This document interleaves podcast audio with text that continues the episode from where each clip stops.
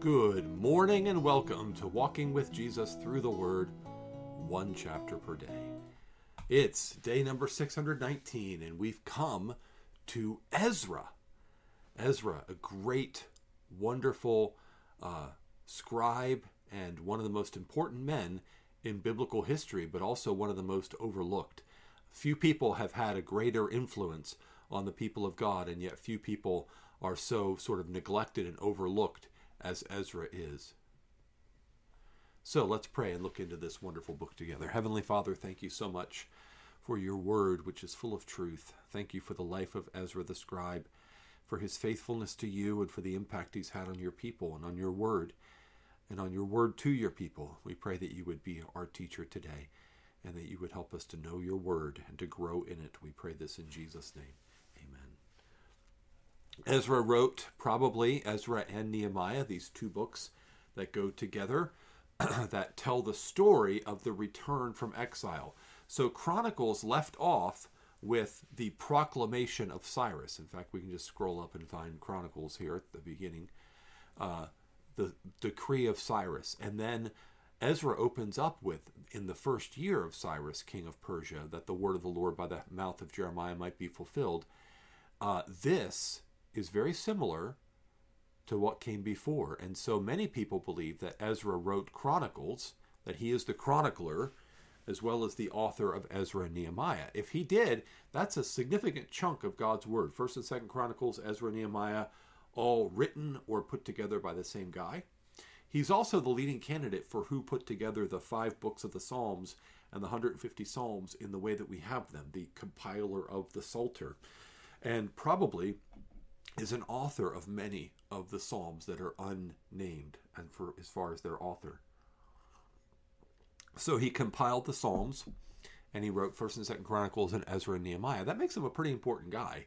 And yet most people in the church don't know anything about Ezra, would barely be able to tell you who he is, might be able to say, oh yeah, wasn't that like after the exile with Nehemiah or something like that?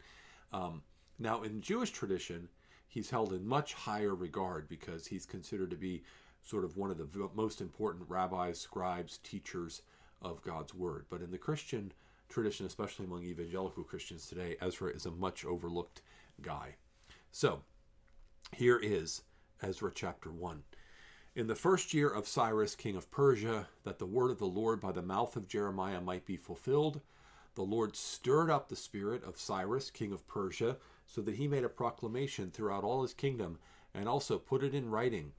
Thus says Cyrus, king of Persia, the Lord, the God of heaven, has given me all the kingdoms of the earth, and he has charged me to build him a house at Jerusalem, which is in Judah.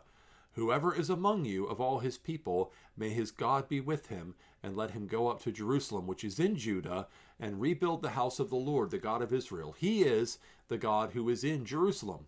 And let each survivor, in whatever place he sojourns, be assisted by the men of his place with silver and gold, with goods and with beasts, besides freewill offerings for the house of God that is in Jerusalem. Then rose up the heads of the fathers' houses of Judah and Benjamin, and the priests and the Levites, every one whose spirit God had stirred to go up to rebuild the house of the Lord that is in Jerusalem. And all who were about them aided them with vessels of silver, with gold, with goods, with beasts, and with costly wares, besides all that was freely offered. Cyrus the king also brought out the vessels of the house of the Lord that Nebuchadnezzar had carried away from Jerusalem and placed in the house of his gods. Cyrus king of Persia brought these out in the charge of Mithredath, the treasurer, who counted them out to Sheshbazzar, the prince of Judah. And this was the number of them thirty basins of gold, one thousand basins of silver, twenty nine censers, 30 bowls of gold, 410 bowls of silver, and 1,000 other vessels. All the vessels of gold and of silver were 5,400. All these did Sheshbazzar bring up when the exiles were brought up from Babylonia to Jerusalem. So, a short little chapter here to introduce us to the book of Ezra, but a very important one.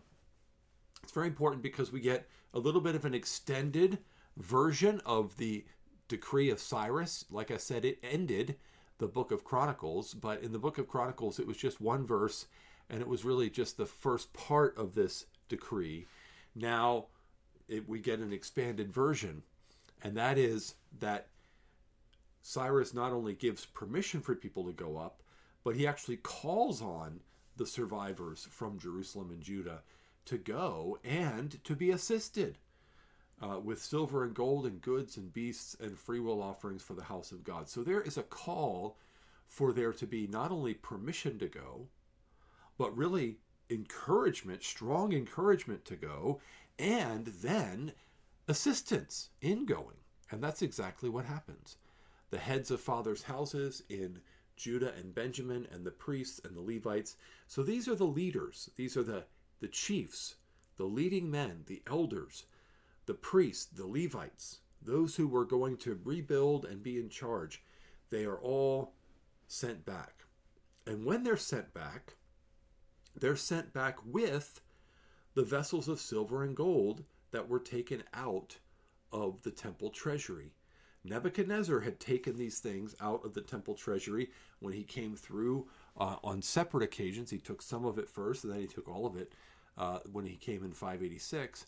And remember that Nebuchadnezzar's uh, grandson Belshazzar uh, used these things in his final feasting night before the Persians broke through, the Medes and the Persians broke through and captured Babylon and resubdued Babylon to outside uh, do, uh, dominion. He was using them that night when the handwriting appeared on the wall. Remember that from the book of Daniel? And so they are they are these gold and silver vessels, and there's a lot of them. All the things that were used in the service of the house of the Lord 30 basins of gold. Now, a basin of gold would be very large, a bowl of gold would be small. So, 30 basins of gold, 30 bowls of gold, a thousand basins of silver, 410 bowls of silver. 29 censers, those are for lighting incense and burning incense, and uh, a thousand other vessels. All total, all of these gold and silver vessels were 5,400. And they're given freely by uh, Sheshbazzar, who is the treasurer of the Persian Empire. He gives them freely. This is an unusual thing because the Persian Empire wasn't just some charitable organization that just goes around handing out gold and silver. They were the greatest conquering empire that the world had ever known to that time. You know, the Assyrians were outdone by the Babylonians, the Babylonians were outdone by the Persians, the Persians are going to be outdone by the Greeks, and then the Greeks are going to be outdone by the Romans, and after that, no one's going to outdo the Romans uh, pretty much ever since then. But this this is the greatest empire the world's ever seen at that time, and they're used to plundering, they're used to taking. But now they're giving back. And because God can move the hearts of even pagans to do his will. Remember when Pharaoh Necho met Josiah and said to him, God told me not to fight you, so don't fight me. I'm just going on my way. There, Pharaoh Necho was speaking the words of God.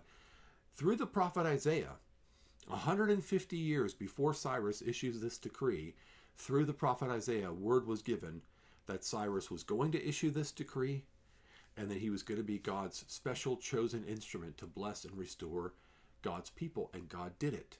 God gave a very unlikely prophecy about someone who was not even born and would not be born for a hundred plus more years of a kingdom that wasn't even the great kingdom on the scene.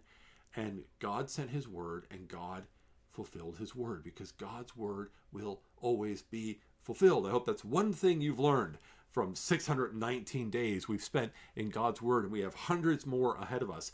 But God's word will always come true. It will always be fulfilled. It will always be upheld. God's will will never fail. God's purposes will never be frustrated. We may experience trial, we may experience turmoil, we may experience distress and doubt and hardship, but God's purposes, God's will, God's word stands through all of it. And that's what we're seeing here in Ezra chapter 1. Let's pray. Heavenly Father, how great you are. There is no king who can even compare to you in greatness of power, for you rule over all heaven and earth. Help us to trust you. We, we get so anxious because we see so little. We don't understand what we even do see. We don't see your hand at work in a very evident and obvious way. And so we get filled with anxiety and overwhelmed with fear and doubt. We should not. We should have great confidence because we have a great God who always accomplishes his purposes. So fill us with that confidence and let us walk in the joy of knowing you. We pray this, Father, in Jesus' name. Amen. Amen. Thanks for joining me for Ezra chapter 1. I hope you have a blessed day in the Lord.